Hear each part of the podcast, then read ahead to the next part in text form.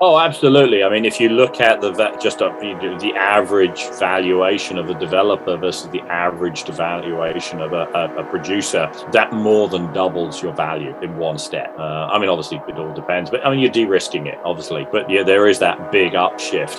You know, I think people just don't appreciate the benefits of being in Africa. I mean, getting your permits done, getting it, if you've got a solid government there, your political risk is pretty damn low. Whereas if you're in Australia, I mean, if you're in Western Australia, you can't move your projects at all now. They're just stopped. If you're in Canada, it's going to take you years to permit. You know, those are real risks.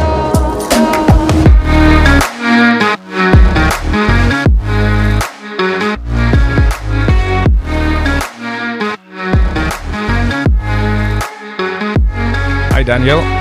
Hey, I'm good. I'm good. Good to see you again. It's been it's been seven months to the day. Yeah, I know. I know. It hasn't a lot happened in seven months. Uh, yeah. Let me just start by saying that Antelope, uh, as of now, we actually own shares in in GoviEx. Okay. so, um, well, that's just for fair disclosure. Uh, so that's what happened since since last time. Also, okay. the stock is up around ten percent since last time, but it's it's moved a, a little bit around that. Volatile in that time. Yeah. yeah.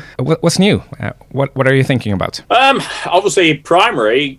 I'm thinking about getting Madaouela through its feasibility study. I mean, that's the the key driver. I mean, it's obviously a, a lot nicer nicer doing that in the environment where the uranium price is above $60 um, than where it was a year ago. Um, so, you know, at least now you have a much greater level of confidence that when you finish the feasibility study, um, we can go straight through to that financing because the offtake contracts pricing that we're looking for, and, you know, we did the last study at 55, is about where you can start to think about putting contracts out. Um, so everything is, is moved in the right direction. Um, I'm comfortable about where we're going on the feasibility study at this time. So yeah, that's the key driver for me is get Madaouela up and running. Um, what what can you say about the timeline? How close are we to getting that feasibility study ready? Yeah, at the moment I'm still on schedule for my end of the second quarter. Um, you know, it's been uh, a, a tight. Uh, things don't always go quite the way you plan for timelines. COVID hasn't helped, but you know, we've people have committed to it. You know, and you can't help it if people go ill, they're ill. Um, they're just not in the office. Um, so, but we're getting there. We've done a, a, the team have done a really good job making sure we're on schedule um, and sticking to it. Um, you know, it's been interesting as well in the current environment of the volatility of everything that's out there, working your way through that volatility, whether it be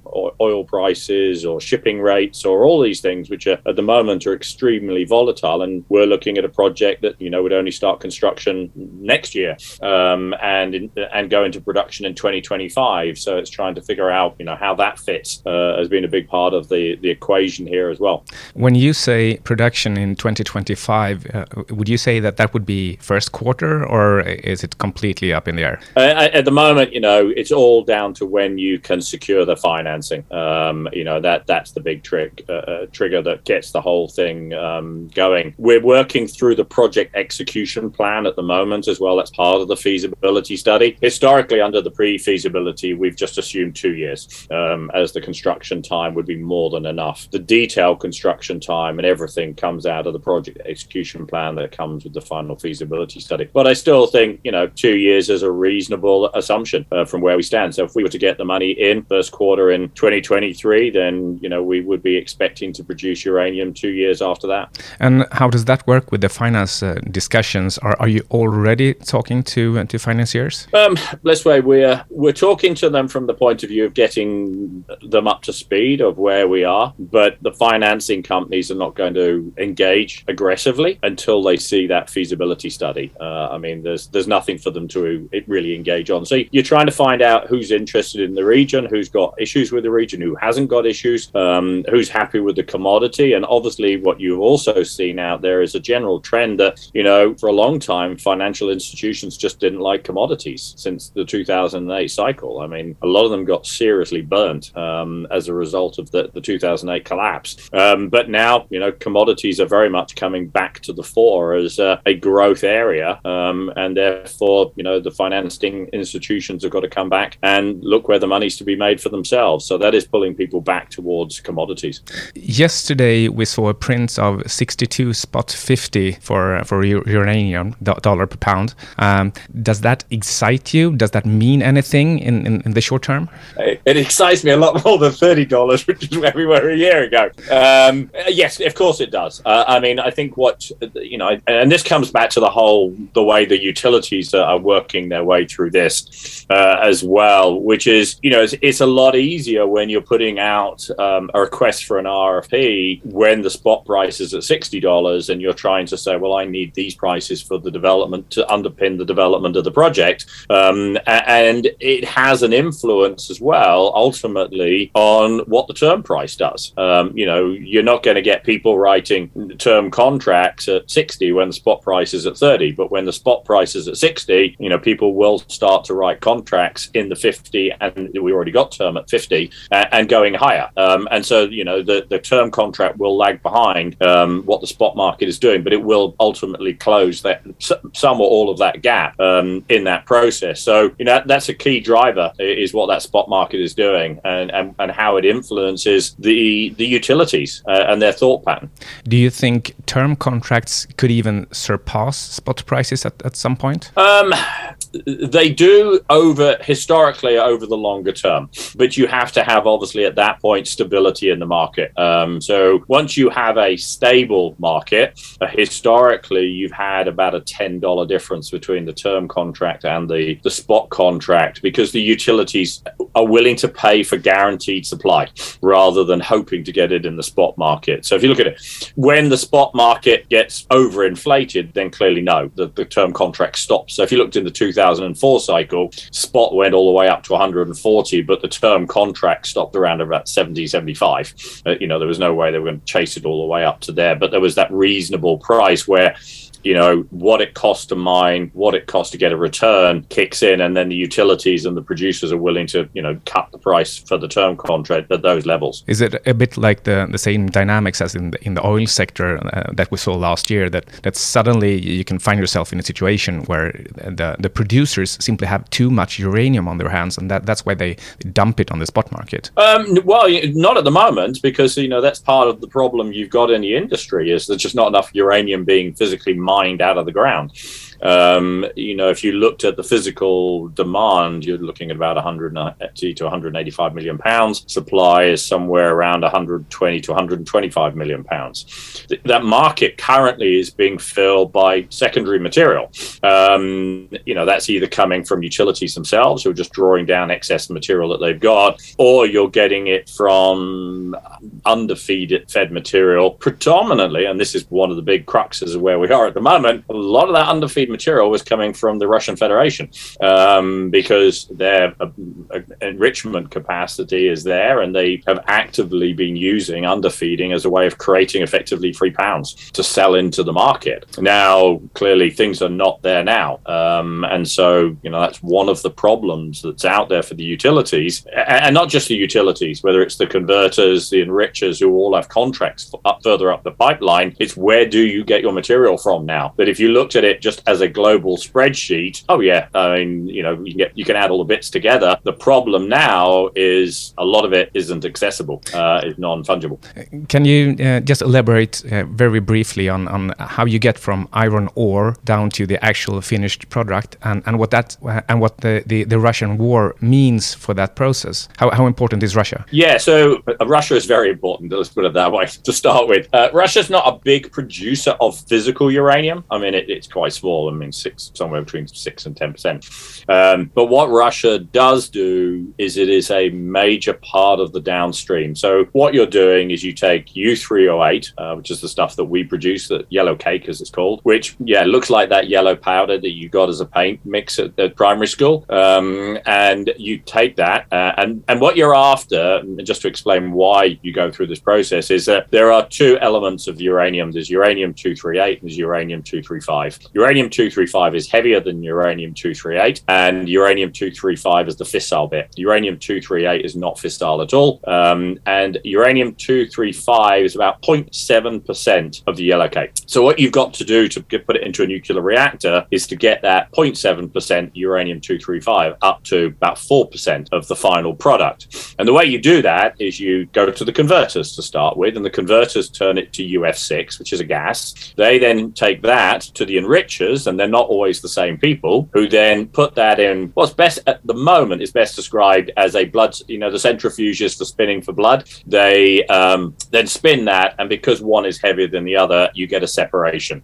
And where are where are the converters situated, and where? So, so now you go and you say, right, well, how does that work? So, well, there's actually only there's five converters around the world. Um, you've got um, Cameco uh, in Canada, you've got Comurhex um, in um, France, you've got ConverDyn, which is currently standing uh, but is restarting in, over the next 12 months in the US of A. Uh, you've got Tenex um, in Russia, and you've got the Chinese. Um, you, the enrichers are then spread again. So you've got Urenco um, in the US and in Europe, um, Orano themselves at Comurhex. Um, Chinese are working towards that. And then the biggest one is Tenex. Tenex um, is about 40% of global enrichment um, and has historically, you know, was part of the whole, you know, weapons downgrading program. And that's where particularly the US get a lot of their material, their enriched material from. So about 20% of all of the uranium consumed in fuel rods has been come from the enrichment capacity that's in Russia. Therein lies the problem, which of course a number of things have happened um, as a result of what's going on in the Ukraine. Exporting anything out of St. Petersburg is exceedingly difficult now, and a lot of shipping lines won't even go there. The problem for that is that particularly Kazatomprom, who's obviously under the influence of Russia, given what happened earlier in the year, but is not Russia, ships out of St. Petersburg. Um, about 40 to 50% of its material comes that way. The rest of it goes by rail into China. So now all of a sudden, the access to material from Kazakhstan, which is a 40% of the world's supply of physical uranium, is struggling to get out. In fact, while we've been doing our feasibility study and trying to get logistics quotes, one of our problems is the guys who do most of the logistics around the world are spending most of their time trying to figure out how to get Kazakh material out into the big wide world, not via St. Petersburg. Um, so they're all running around to do that. So that's one problem you've got. Um, the second problem is the issue of the final product coming out. And obviously, this is Russian product. Um, a number of companies um, have also cut their contracts already with the Russians. So people like Vattenfall have cut their contracts with the Russians completely. So they now have to find something from somewhere else. Um, and you then have a problem that if you happen to be an enricher and people coming to you for product, you know, you're you can't take you're looking for conversion material, and one of the big converters, which is ConverDyn, is still standing and trying to ramp up. So you've got a big squeeze in the middle of this whole capacity as well, um, and you're looking at secondary material just disappearing from the market um, as well. So that's the reason why you're seeing enrichment, conversion, and the uranium price all moving up strongly.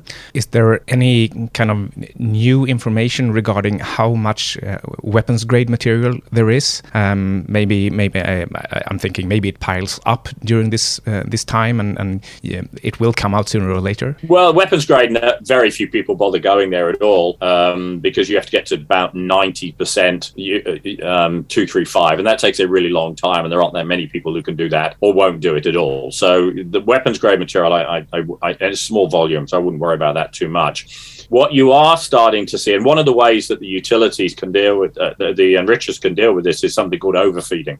So one of the when you put it into the the centrifuge, the, the best way to describe this, uh, and one of the best analogies, you, you know, you get those orange squeezers where you pull down on the handle and it squashes the orange. You know, when you put your orange on it and you squeeze, push it the first time, you get quite a lot of juice the first time, and then if you push it a little bit harder, you get a bit more juice, and if you really have a go, you can get more. So underfeeding is like three or four pushes down down, you're squeezing the last juice out of it.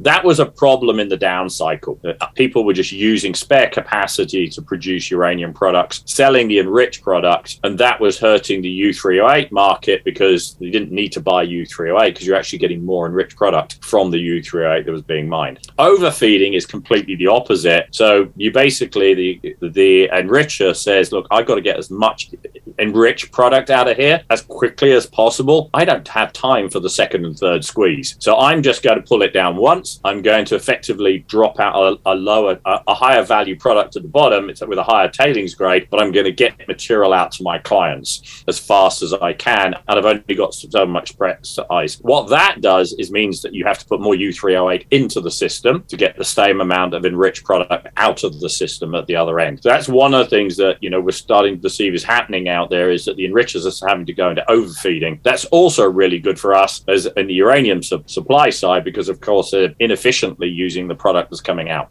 um, and, and go, getting through it quicker. Um, the um, development in, in the oil and, and general energy market, in, in including import bans from um, uh, carbohydrates from from the Rus- from Russia, uh, how does that uh, affect you? Well, at the end of the day, you know, we saw this last year when we had that big gas spike on price, and it really kind of filtered through. At the end of the day, gas, oil, coal, chips, whatever, they're all energy class asset classes. Um, and if you are a utility competing in the energy market, you are selling an energy unit, um, and how you get that energy unit, um, you know, has inputs to it. So if the price of the basket of energy units goes up, it allows the other energy unit values to go up with it, because of course you want to try and sell you, power to people at the cheapest price you can get. But if all of the basket is moving up, then absolutely. The other factor that's really affecting us, of course, well, comes back to the situation that we have um, currently with Russia and Ukraine, is you know if a part of that pipeline is being cut off, as we've seen coal, and we're now starting to see more talk on oil. Uh, well, Russia, the US has already embargoed oil and gas, but if Europe does the same, you you have to find other sources um, to replace it, um, and hence why you're seeing a lot of political movement as well back towards nuclear and saying, hey, you know, why are we not using nuclear energy? It fulfills our green requirements, but at the same time, we can access that. You know, and, and the one good thing about uranium is it is actually a very plentiful product on the world. However, getting it in refinable forms is more difficult, but it's quite diversified and can or can be more diversified. And you know, that's why we in GoviEx are happy to be where we are in Africa. You know, because it, it, it adds to that diversification, and, and that's definitely been a story from the utilities probably for the last six to nine months, um, which is that they need to diversify. They were getting too much of their uranium from a very limited supply source. Um, and so there really was a, a, focus on trying to get new production, diversified production. And they also recognize the utilities do that, you know, going into the next decade, you know, and it's not that far to the next decade, particularly in the life of developing a mine, we start to lose a lot of the old big mines. Um, Cigar Lake, some of the Kazakh operations start to come to the end of their lives as well. And there's nothing obvious to replace it. So you've got a quite a pull down, like you would in an oil field. They suddenly just disappear. Um, you got that. You got that curve in front of us in the uranium market. So unless we get a lot of new production lining up going into the next decade, the deficit just gets really big, and we need much higher prices to justify that new supply.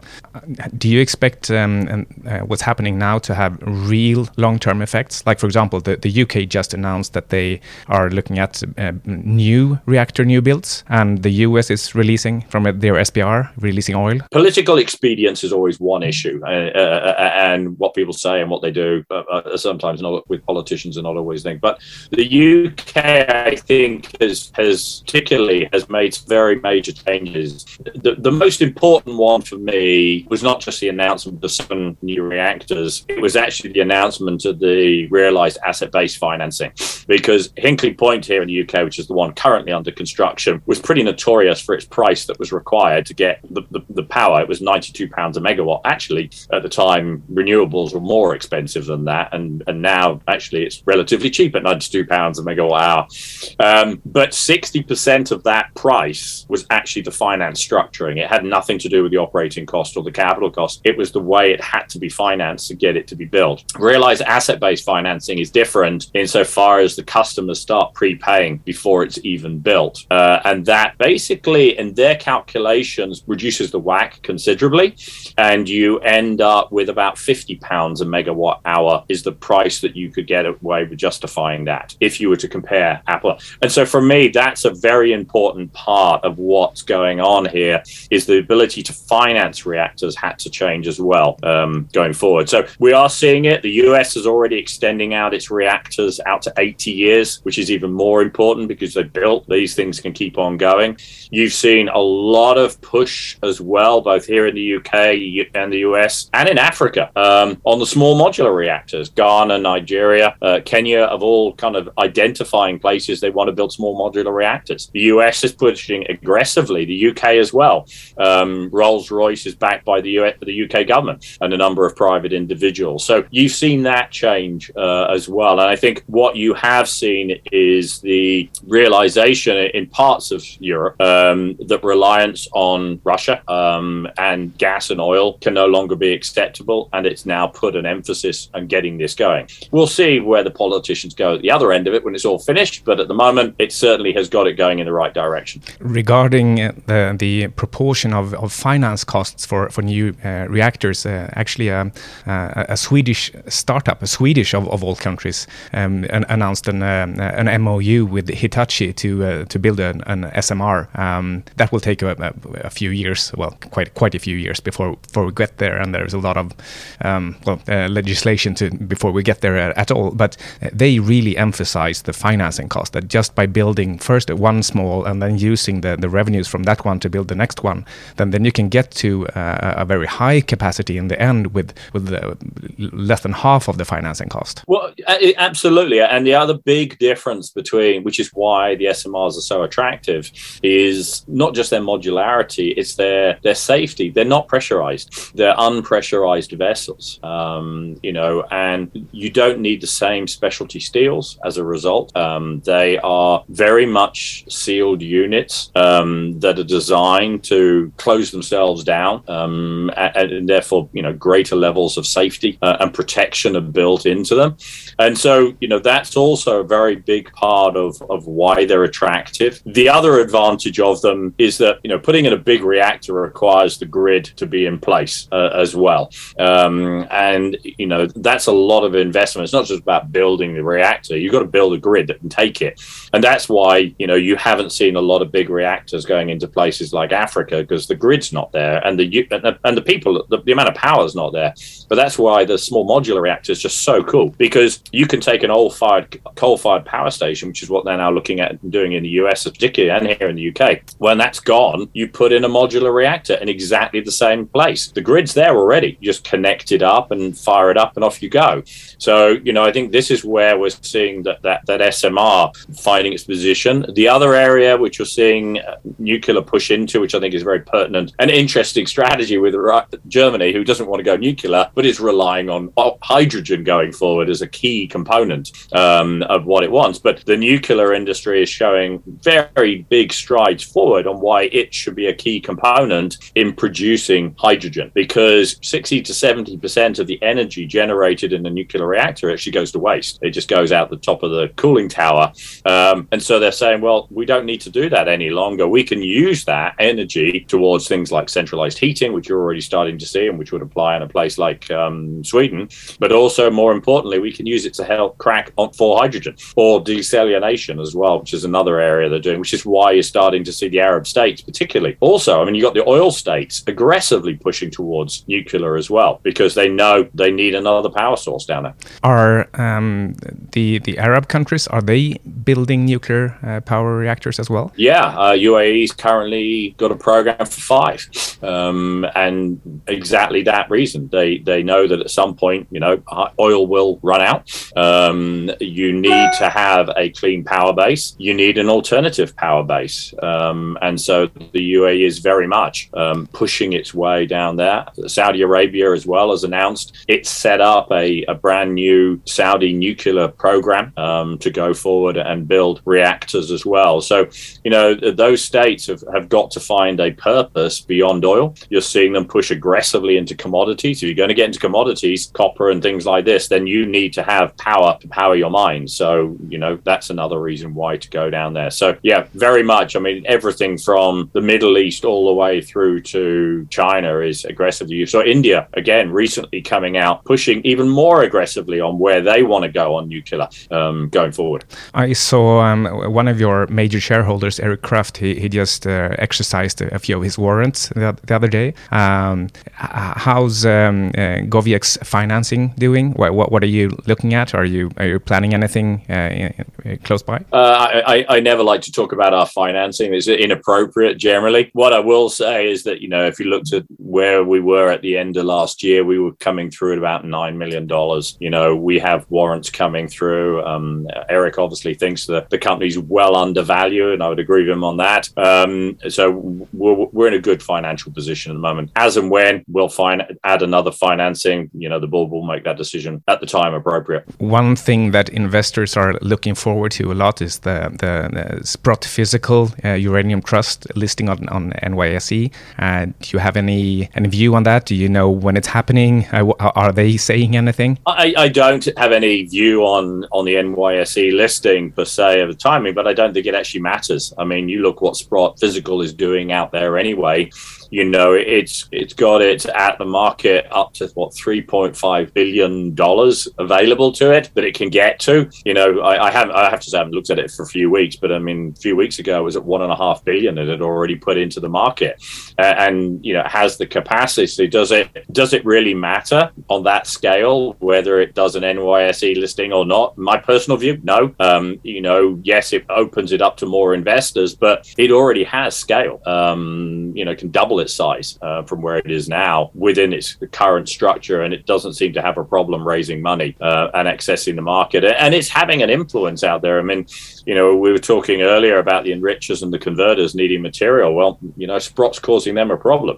They've got to come and find material in the spot market, and with people like the Uzbeks not being able to get into the market because of the constraints, and you know, it's very hard when Sprott's already in the playground stealing the ball. Do, do you think that Russia will be more or less permanently cut out of the global uh, energy equation? My pragmatic answer to that is no. This is part world politics. We know things change um, over time. I think also you will find that, like everything in trade, it, it will re bring itself back to some form of balance. There's always somebody who will buy from somebody else.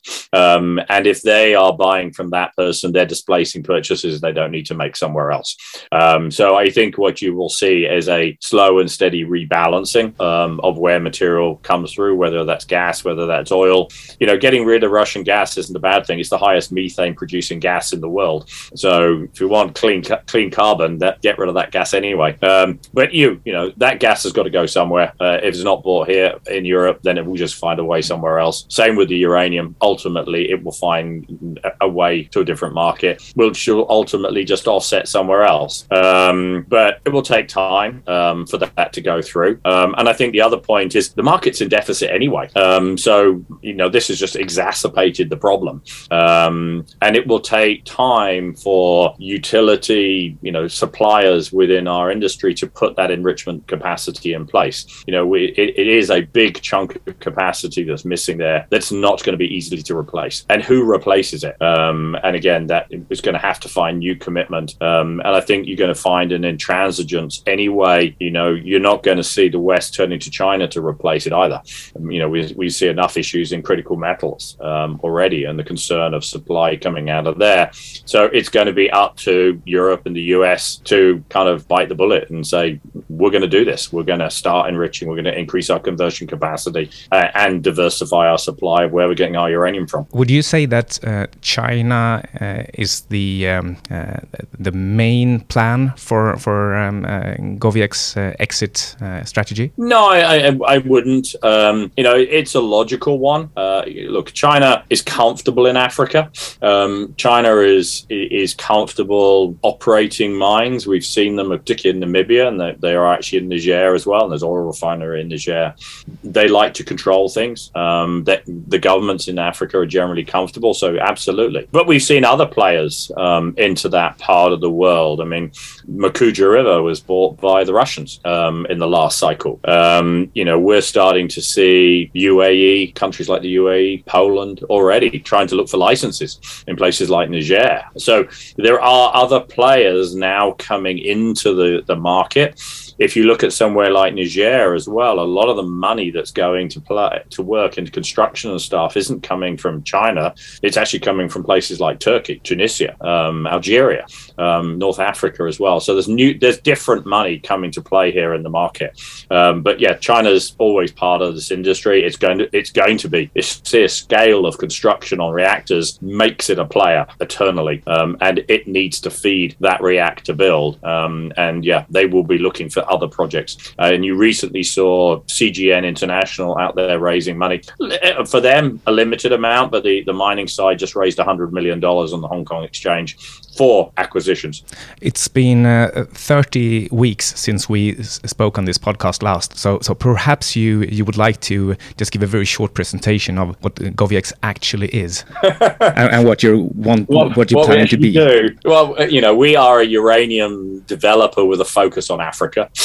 Uh, as you know, we have three projects um, the Madaouela project in Niger, fully mine permitted, environmentally permitted, finishing its feasibility study off in Q2. As you alluded to earlier, straight into the conversations we're already doing with the off takers and the financing, with the potential to get that finance going into 2023 with commercial production 2025. Right behind that, we have a project down in Zambia called Mutanga.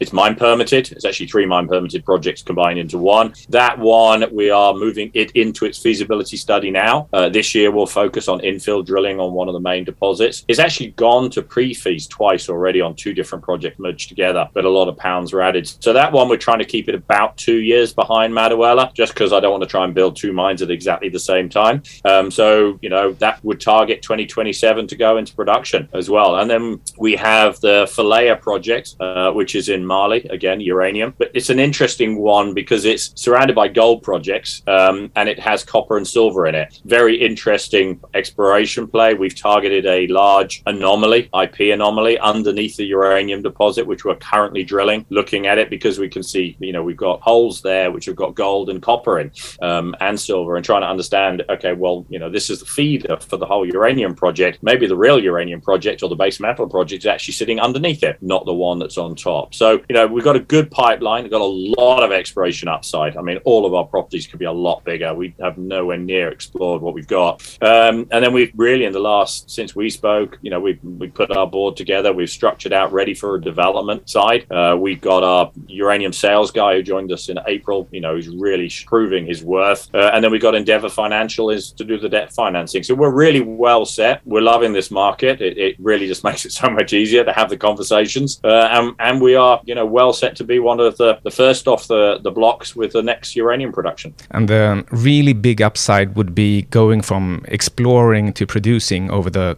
the coming 36 months uh, or something like that. Oh, absolutely. I mean, if you look at the just a, the average valuation of a developer versus the average valuation of a, a, a producer, that more than doubles your value in one step. Uh, I mean, obviously, it all depends, but I mean, you're de-risking it, obviously. But yeah, there is that big upshift, and you know, and I think that's one of the things I I was reading a report from Price Waterhouse or whatever the other day, looking at risk and, and country risks, and you know, I think people just don't appreciate the benefits of being in Africa. I mean, getting your permits done, getting it, if you've got a solid government there, your political risk is pretty damn low.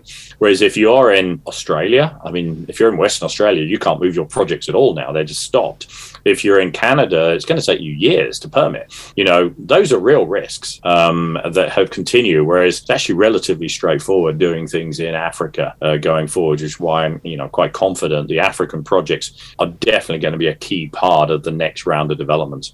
Do you have any suggestions of what to to read or whom to follow on Twitter, for example, in, in order to, uh, to to follow GoviEx? Yeah, I mean, certainly there there's some free ones out there from the industry. Um, um, and not just GoviEx, but look at the industry as a whole. UXC Consulting, you can get their free news updates. Do that. Uh, the WNA is another good one if you want to kind of know what's happening in the industry.